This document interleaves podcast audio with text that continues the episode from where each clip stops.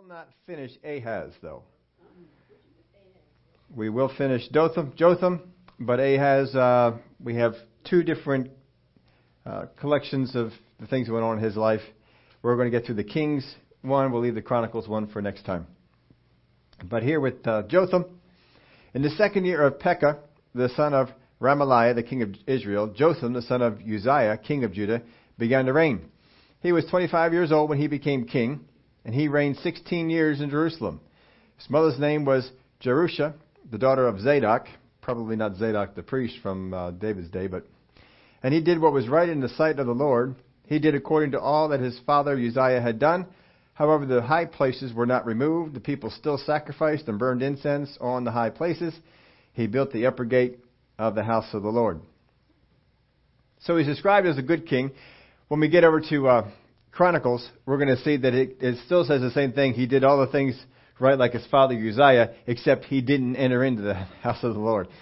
So it puts that little little note on there, which is good. You're not supposed to enter in the way that Uzziah had done. But Uzziah was a good king.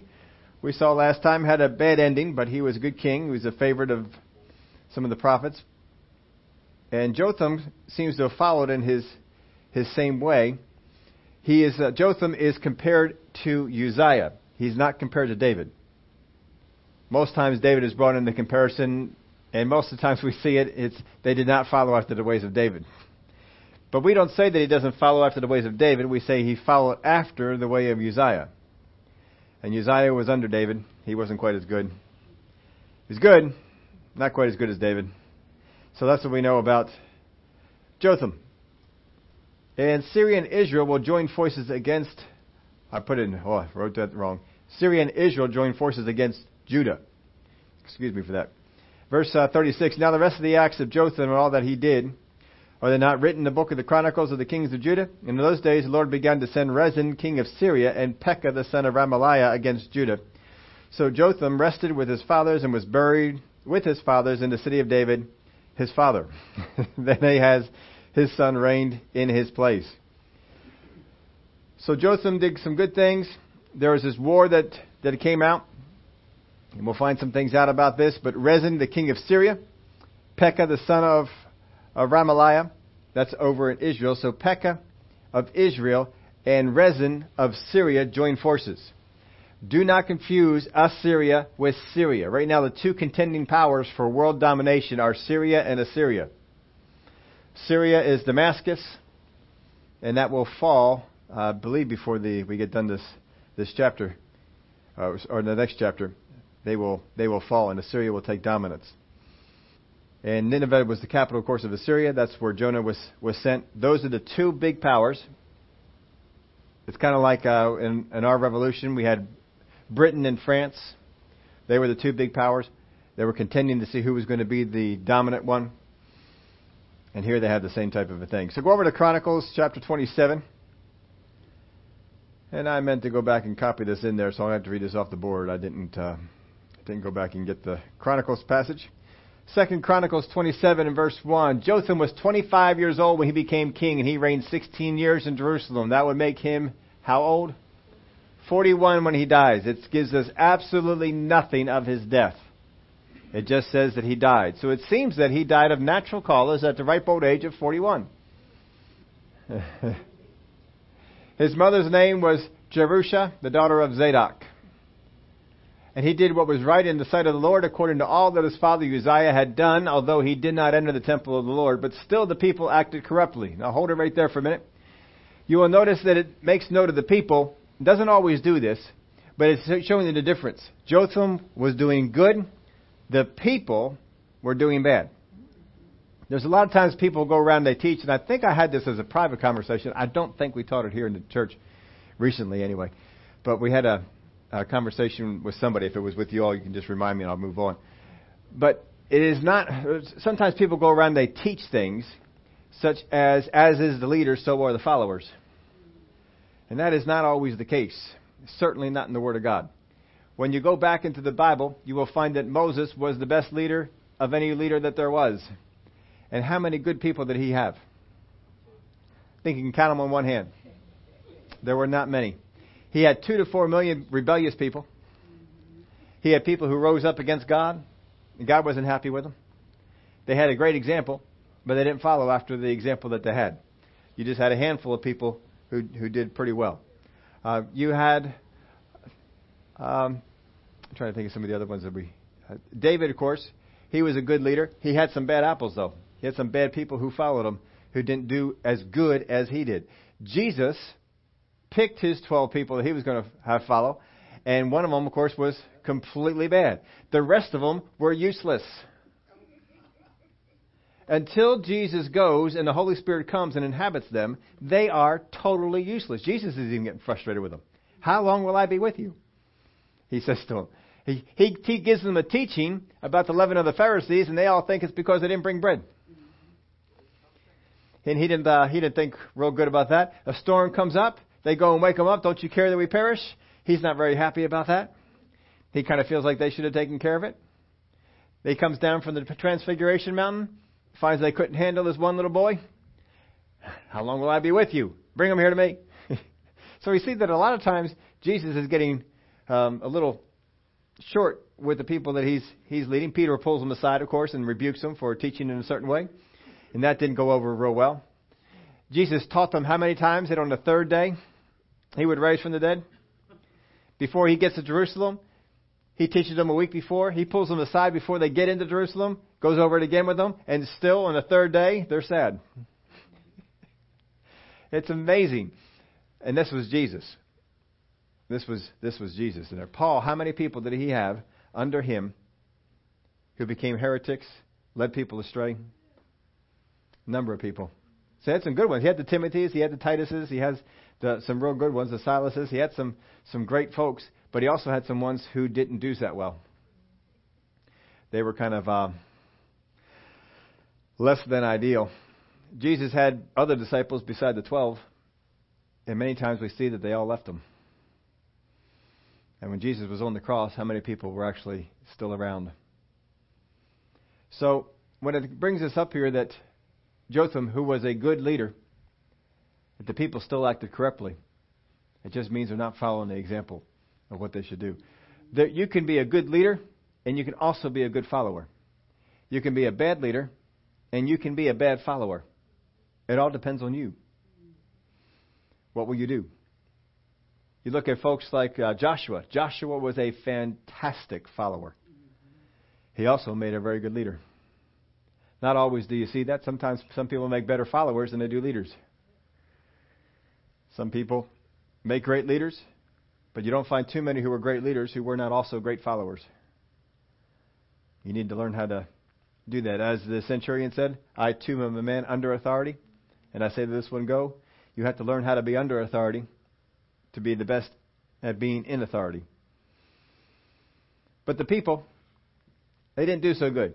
The people acted corruptly, but Jotham is giving them a better example. Jotham is giving them a better avenue of leadership. If you look at some other, other folks in this, Elisha gave the people of his day fantastic leadership in the ways of God. Elijah gave the people fantastic leadership in the way of God. And yet, most of the people didn't follow after the way of Elijah. Most of the people didn't follow after the way of Elisha. They followed after other other ways of, as well. So good leaders do not always attract and create good followers. In the same way, bad ones can have those who are good or even great. Give an example of that. Saul, the king, had Jonathan as a son. What a contrast. A fantastic leader, Jonathan was, compared to his father, Saul, who was not a good leader at all. He was a good warrior, but he turned out not to be a good leader for the things of God. David. David came under Saul and was fantastic in that. We look at even David's father. David's father, not so good. David came out astoundingly good. The rest of the brothers were pretty much obnoxious. Elisha had Gehazi. That didn't work out so well. But it wasn't the fault of Elisha. Gehazi has to step up and he has to do some things, and he didn't. Uh, he didn't do that. So you're going to find, even with good leaders, you're going to find some bad apples, and even amongst some bad leaders, you're going to find some good ones. We have to make sure that we are the best followers we can be, in the positions where we are to follow, and the best leaders we can be in the positions where we are leaders. But it's up to us. But don't ever go to complaining God and say, "Oh, these people you gave me," because other people have gone before you and they had worse. they had worse. You can put your mind to the things of the Bible, and you can come up with some other people that fit these categories as well. All right, go on to verse three. And he built the upper gate of the house of the Lord, and he built extensively on the wall of Ophel. Moreover, he built cities in the mountains of Judah, and in the forest he built fortresses and towers. Now, this takes a little bit just to think about this. Cities on mountains. Not the easiest place to build a city, but he built cities on mountains. Now, if you build the city on a mountain, it's well protected. You don't want to be the people taking the building supplies up there but they are well protected. it's a whole lot easier to defend a city that's on a mountain than one that's down in a valley. And in the forest, he built fortresses and towers. Now, you do that because if the enemy is going to sneak up on you, they're going to try and sneak up in, in areas where there's covering, which would be the forest. So, if you have towers and you have fortresses throughout the forest, you can protect these areas where you can't see as well. So, it's all done for, for defense mechanisms. Verse 5 he also fought with the king of the Ammonites and defeated them. The people of Ammon gave him in that year 100 talents of silver, 10,000 kors of wheat, and 10,000 of barley. The people of Ammon paid this to him in the second and third years also. Uh, doesn't mention the fourth year, so apparently it have, must have stopped after three years. But they uh, they had that going on. So verse six. So Jotham became mighty because he prepared his ways before the Lord his God. Now, we've already seen that the people were not so good. Jotham, Jotham was. The people don't hold him back. That's astounding to me. It is astounding to me that the people of the nation didn't hold back Jotham from being a mighty person because he prepared his ways before the Lord. If we prepare our ways before the Lord, good things can, can come about.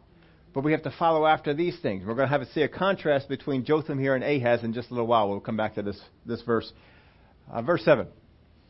Now, the rest of the acts of Jotham and all his wars and his ways, indeed, they are written in the book of the kings of Israel and Judah. He was 25 years old when he became king, and he reigned 16 years in Jerusalem. Mentioned that before. So Jotham rested with his fathers, and they buried him in the city of David. Then Ahaz, his son, reigned in his place. So that's all we know about his death. He just died. In two accounts, we find out that he just died. And Ahaz, his son, is going to reign in his place. So uh, back over to 2 Kings 16. In the 17th year of Pekah, the son of Remaliah, Ahaz, the son of Jotham, king of Judah, began to reign. Ahaz was 20 years old when he became king, and he reigned 16 years in Jerusalem. So how old would that make him when he died? 36. 36, and again, we have no event around his death. It just seems to be that he died at 36. So he was 20 years old when he became king. He reigned 16 years in Jerusalem, and he did not do what was right in the sight of the Lord his God, as his father David had done. So he's compared to David, because we cannot say he is as good as his father was, Jotham, or his father before him, Uzziah. So therefore, we go all the way back to David, and we say he wasn't he wasn't anything like David. He wasn't in that. He didn't walk in these ways. But he walked in the ways of the kings of Israel. Indeed, he made his son pass through the fire according to the abominations of the nations whom the Lord had cast out from before the children of Israel. And he sacrificed and burned incense on the high places, on the hills, and under every green tree. So here's what he does. He does not follow after the ways of David. He follows after the ways of the kings of Israel. So what he's trying to show you here is he has gone outside of the people who led him, who influenced him, and went to people in another nation. A nation that has been declared to be uh, going in the wrong direction, that priests have said it's the wrong direction. He has seen people come into Israel. We used to be up there, but they weren't following God, so we came down here. He's heard all these kind of things going on. And they're the ones he models after. Jotham, who was a good guy, who was as far as we can tell, he's a good example for him, but Ahaz does not follow after the way of Jotham. Sometimes we think about this, you know, if, if a son or a daughter does not follow after the ways of the mom and dad, then it must be the fault of the mom and dad. It's not always. There are some sons and daughters who just decide to go in their own direction. They've had great examples, they've had great things to do, but they just went into a, another direction. They didn't honor the things that they should have honored. And here you have this case. Ahaz is one of the worst kings. I saw one, I think uh, Dakes put it, that he was the worst king of Judah. I would disagree with him. There is one coming who is worse. He just hasn't shown up yet. Maybe at this point he's the worst king, but he will be outdone. Because he only reigned 16 years. The one who will outdo him will reign a lot longer than that. So he was 20 years old, reigned 16 years, walked in the ways of the kings of Israel. Here's what he did. He made his son pass through the fire according to the abominations of the nations whom the Lord had cast out from before the children of Israel. So as part of the worship, it doesn't specifically say that it's Molech, but that's one of the ones of the gods that they would pass through the fire. But they would have a ritual in which you would take your your son and offer them as a burnt sacrifice to that particular god. So here's the king offering his son, who is one of the ones in line for the throne. Whether it's the oldest son or whether he said, you know, we have the oldest son here, we'll preserve him, we'll give the second oldest. I don't know which one it was, but he took one of the sons and put him on the altar and burned him. you imagine as a parent being able to do that? I mean, boy, as a parent, you don't even like it when your when your little kids fall down and get hurt. Putting them on a, on an altar with the with the god of Molech, it was a uh, they had hands and it was a furnace, and you would lay them in there, and the fire would come up, and you'd hear the baby cry and cry until they wouldn't, cry anymore. What parent can do that? God was appalled that they would do this. And the nations that were in there before were kicked out for doing such things. That's who he walked. He walked in the ways of the kings of Israel. Made his son pass through the fire according to the abominations of the nations whom the Lord had cast out from before the children of Israel. And he sacrificed and burned incense on the high places, on the hills, and under every green tree.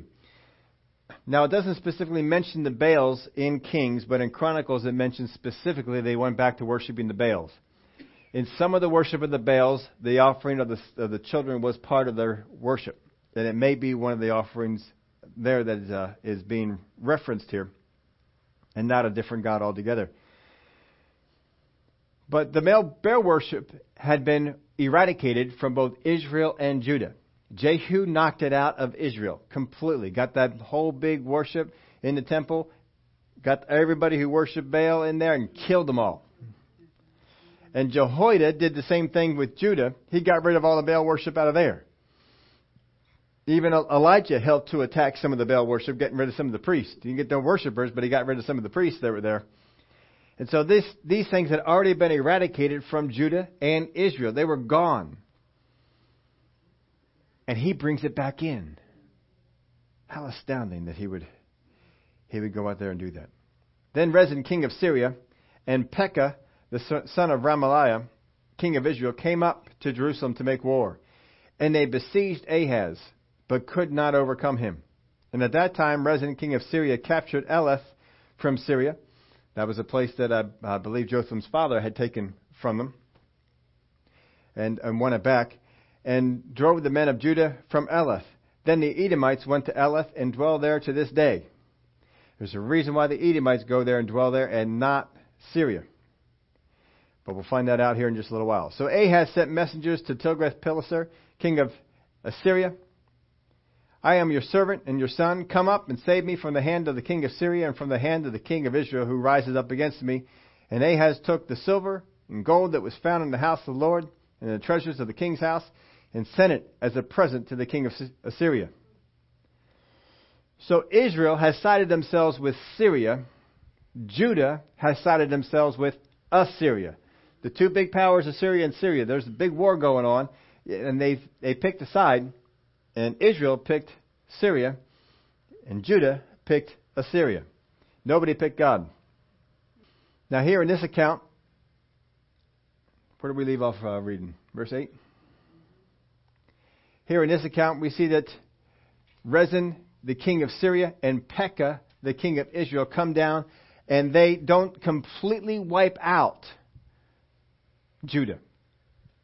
But they fight against it, and they do a lot of damage, and they come in pretty, they knock out a lot of cities and take a lot of stuff, but they don't completely destroy it.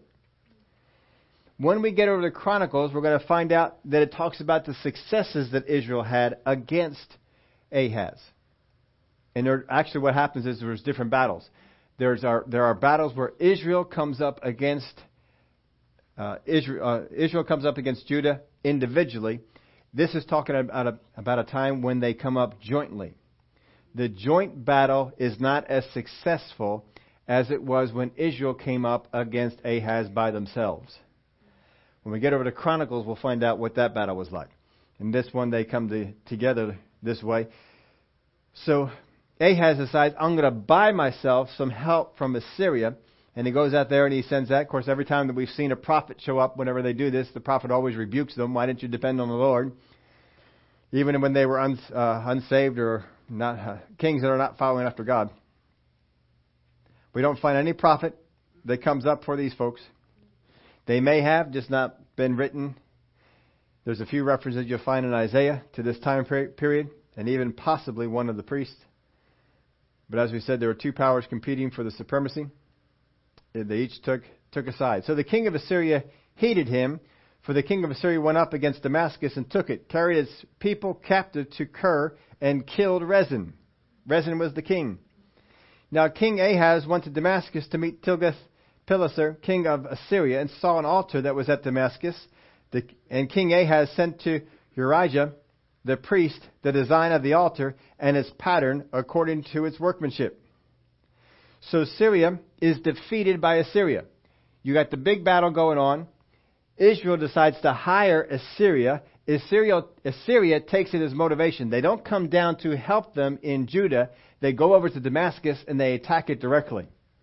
They say, let's just go and take this thing on. They took that battle on and defeated Syria. Syria is no longer contending for the power. They are gone.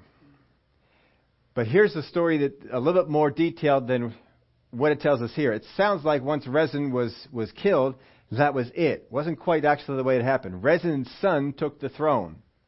When he took the throne, they surrounded Damascus and besieged it and took it. Then he came in and killed Rezin's son as well.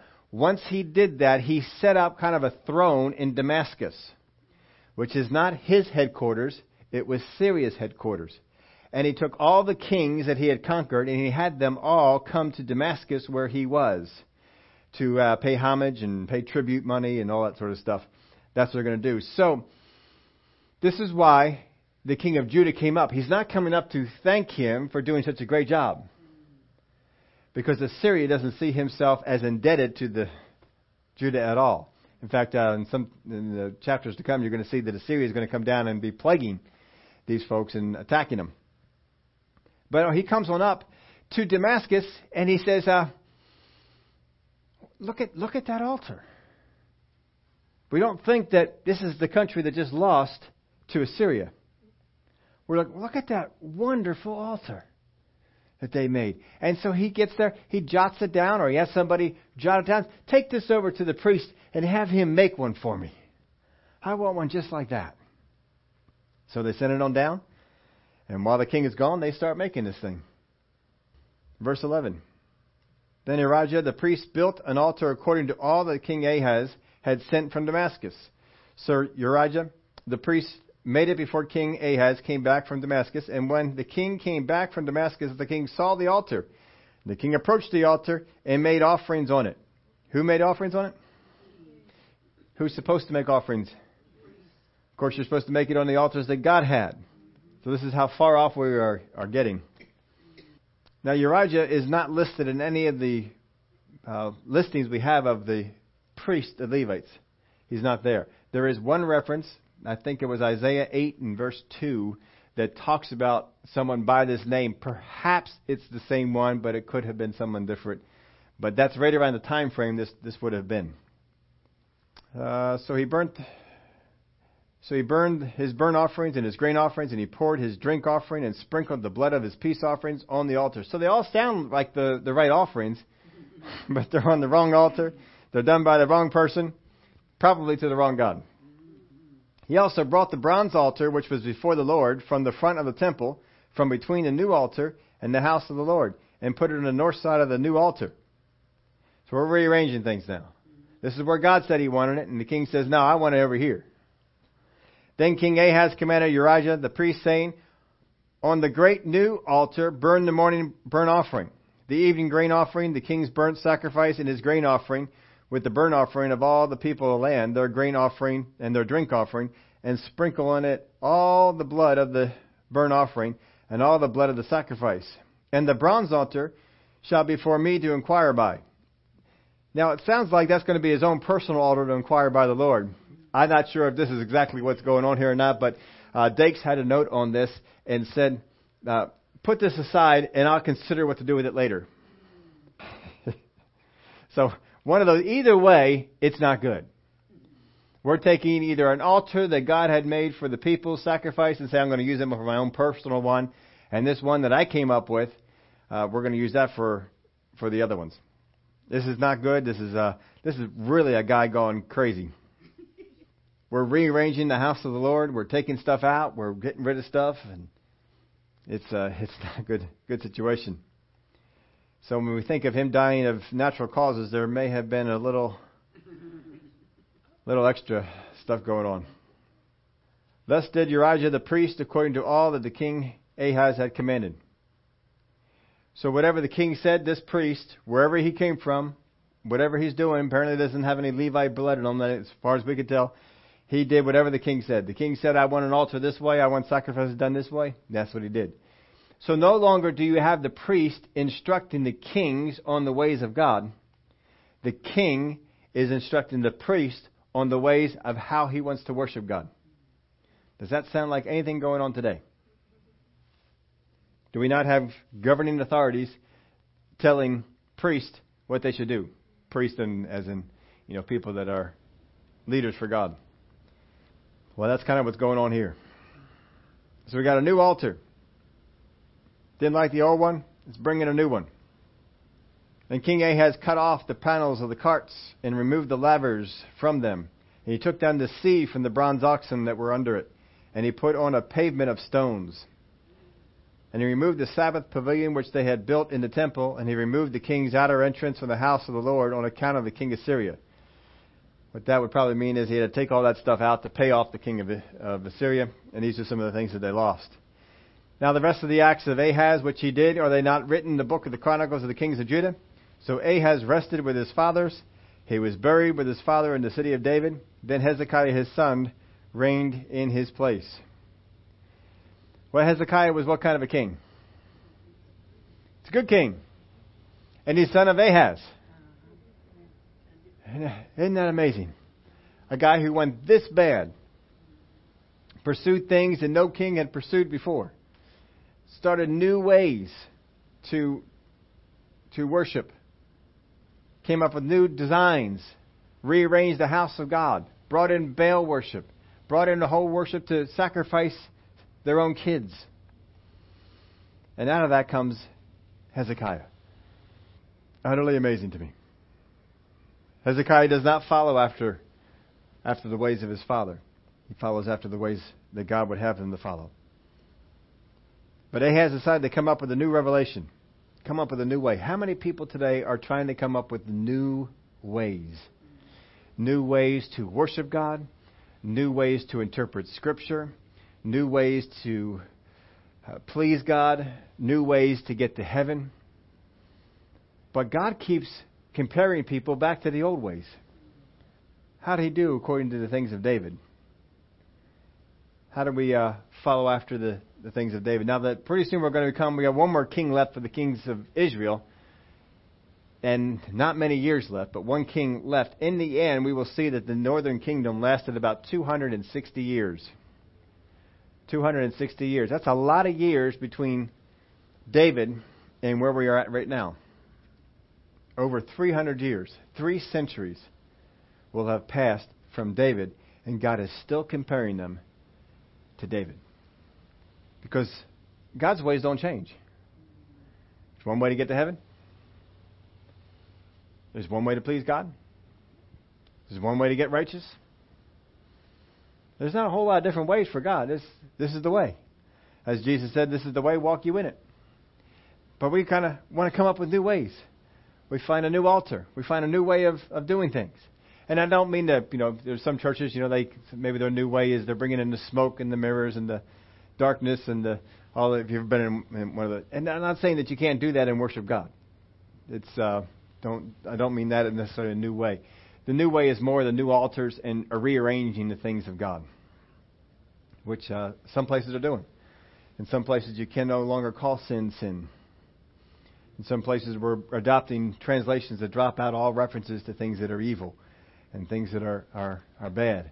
Uh, I've men- mentioned of it before, but the NRSV, the New Revised Standard Version, I despise that translation. And yet, a lot of places where we're getting our bulletin covers from, they have fallen in love with it. And there's a whole mess of nice Bible cover things they can put on there, and they all have the NRSV on it. I can't use it. Even if it's an okay translation of that verse, I can't use it because I know how evil that whole translation is. I won't. Uh, I won't have it in our church. I won't have it in. It, so we, you know, we got to throw the whole thing out. It's uh, it's too much. Now, every once in a while, they put one up there where you can edit it, and I actually take all of the NR, NRSV out, put in something else, and then put, change it all up in the in the bottom. But it's a pain in the neck to do. I have to tell you that.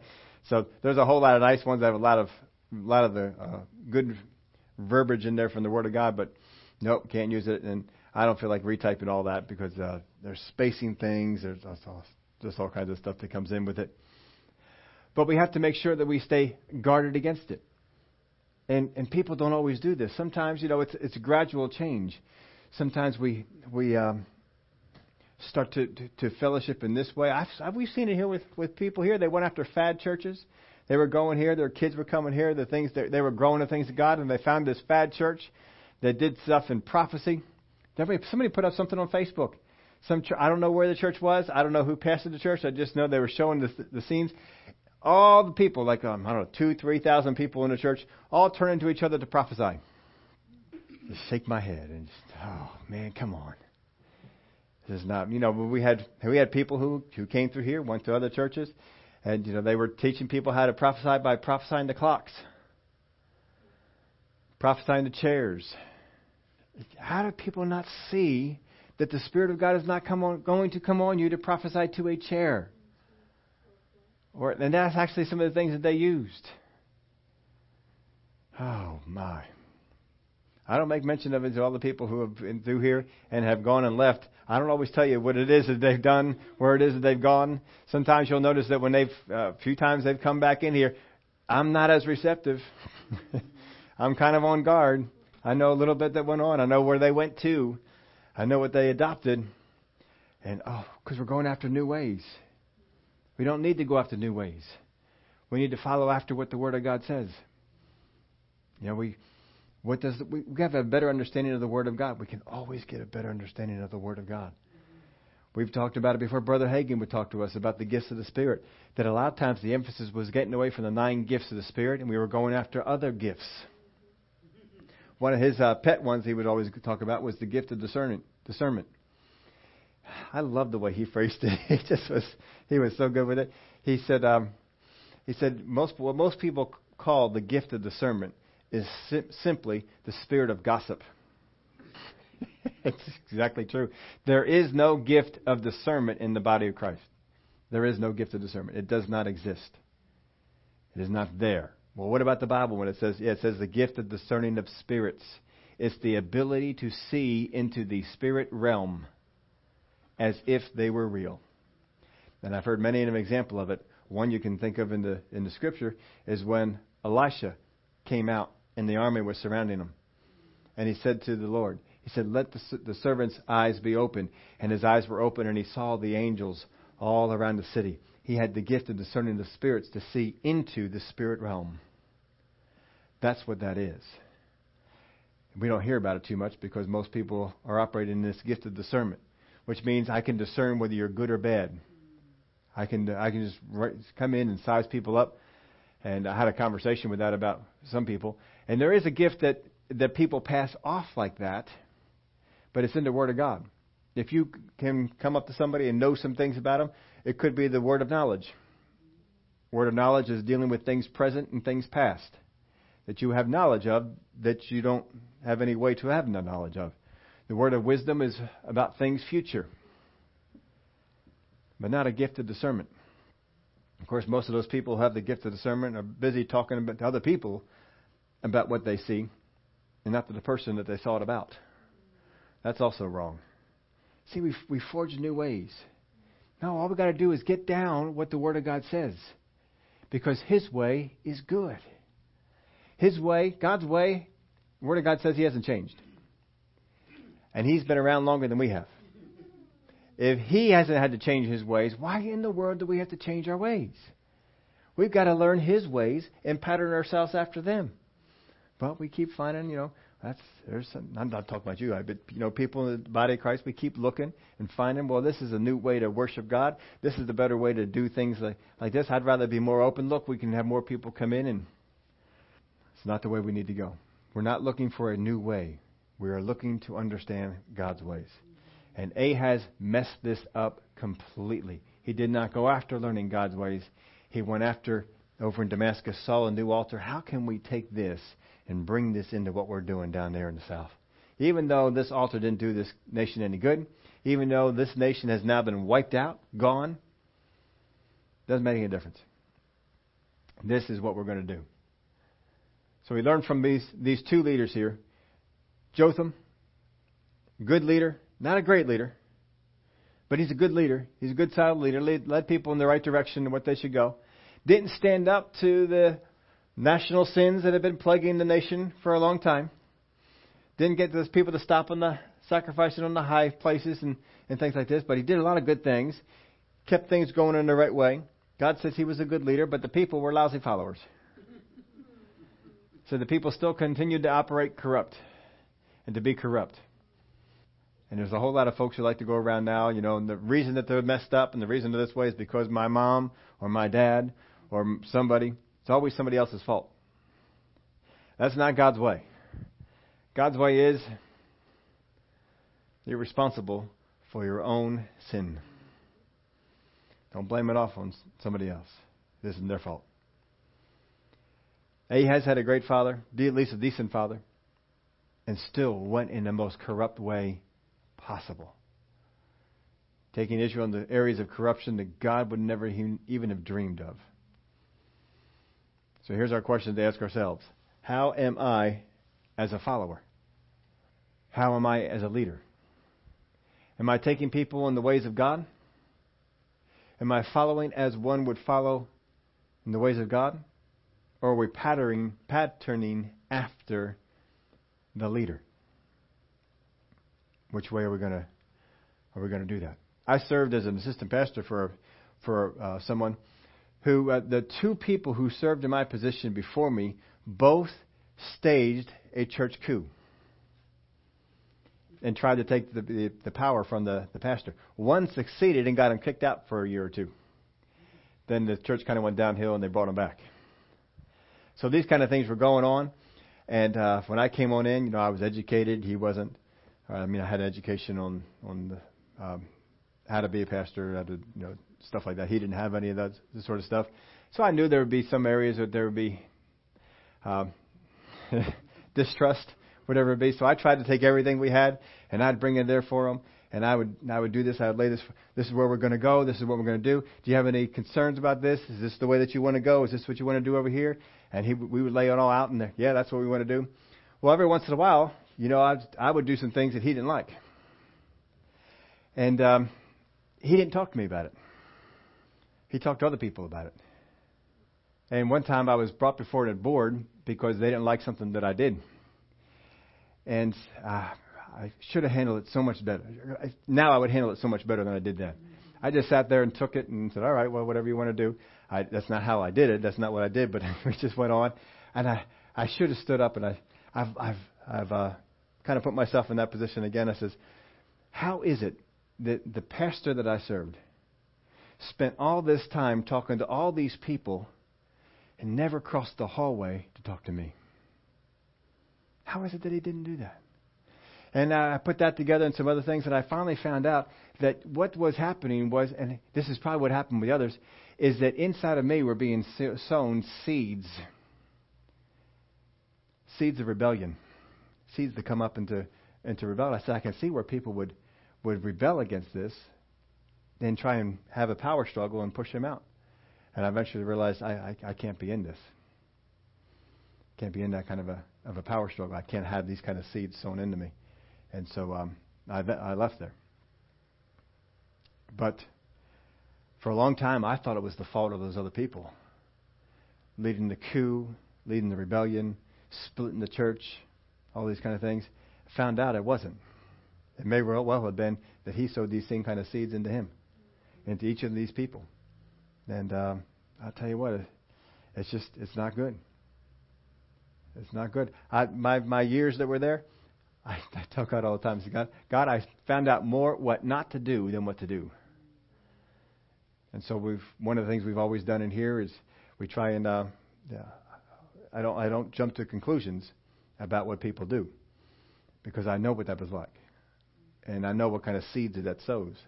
So a lot of times I'll sit back and I don't react. If somebody tells me that such and such a person did such and such, I well, it's fine. Let's go talk to the people and find out because I had it firsthand. That's why that's in, ingrained in, into me to do it that way. But am I a good follower? Am I a good leader? Told you before the authority series, submission is never forced. If it is, it's not submission. And there's a lot of people who want to be forced into submission, and then they become good followers. But have you really become a good follower? Truth is, we haven't actually learned submission. We haven't learned the things that we're supposed to do. We haven't learned how to be a follower. And as soon as we're given the opportunity to rebel against God, we will. A lot of times people just don't have the opportunity. They look good, but they just don't have the opportunity. If we learn how to be submissive because we cause ourselves to be submissive and not forced to. If I learn how to be a good follower, if I learn how to follow, find out what is the will of the one that I'm supposed to be following, if I spend my time in the, the Bible, Father God, I want to know what is your will. If I find out what is your will, I'll make sure that I do it, regardless of whether other people do it to me. I will do it because I'm a follower of you. That's when we're being made into good followers. It's hard to be a good follower because there's not a, not a whole lot of accolades for it. There's a whole lot of accolades for good leaders. There's a whole lot of things that are brought up on, on that. But where would have Moses even been if he didn't have a couple of good followers? What would have happened if he didn't have a Joshua and a Caleb? What would happen if, if just a couple of people have bring sanity to him? David had some people that he could rely on. Not all of them were good followers, but a number of them learned how to be. And eventually they became fantastic leaders. Some of them were part of his 30, some of his part of his inner three. They became great people, ones that the nation depended on. So, how are we doing as a follower? Because how I am is all on me. And it will shape who I am as a leader. Am I looking for new ways? Or am I content to learn the old ways? Am I content with what God has done? Too many people want that new revelation, that new insight, that, well, God is coming back on this date. All the different things that would that people come up with. The ways of, of the Word of God, that's what establishes us. That's what makes us successful. That's what makes us mighty. Despite all the people that Jotham had, God made him mighty because he prepared his way before the Lord. There's lots of preparation we can do to keep our way straight before the Lord. Lots of things we can, and we never stop. Just keep on going. Father, we thank you for putting people in the Word of God like Jotham. Maybe he didn't become a great leader, but he was a good leader. He stayed with the things of God. See his son had great examples to follow after, but he chose to follow the wrong ones, even going outside of his own nation to find examples and altars and ways of worship that were alien to those in Judah. Once he brings these things in, they are hard to unroot. Father, I thank you that you help us for our own lives, that we learn how to be good followers so that we can be good leaders, that we learn the ways that are your ways, old and established, and not pursue what is new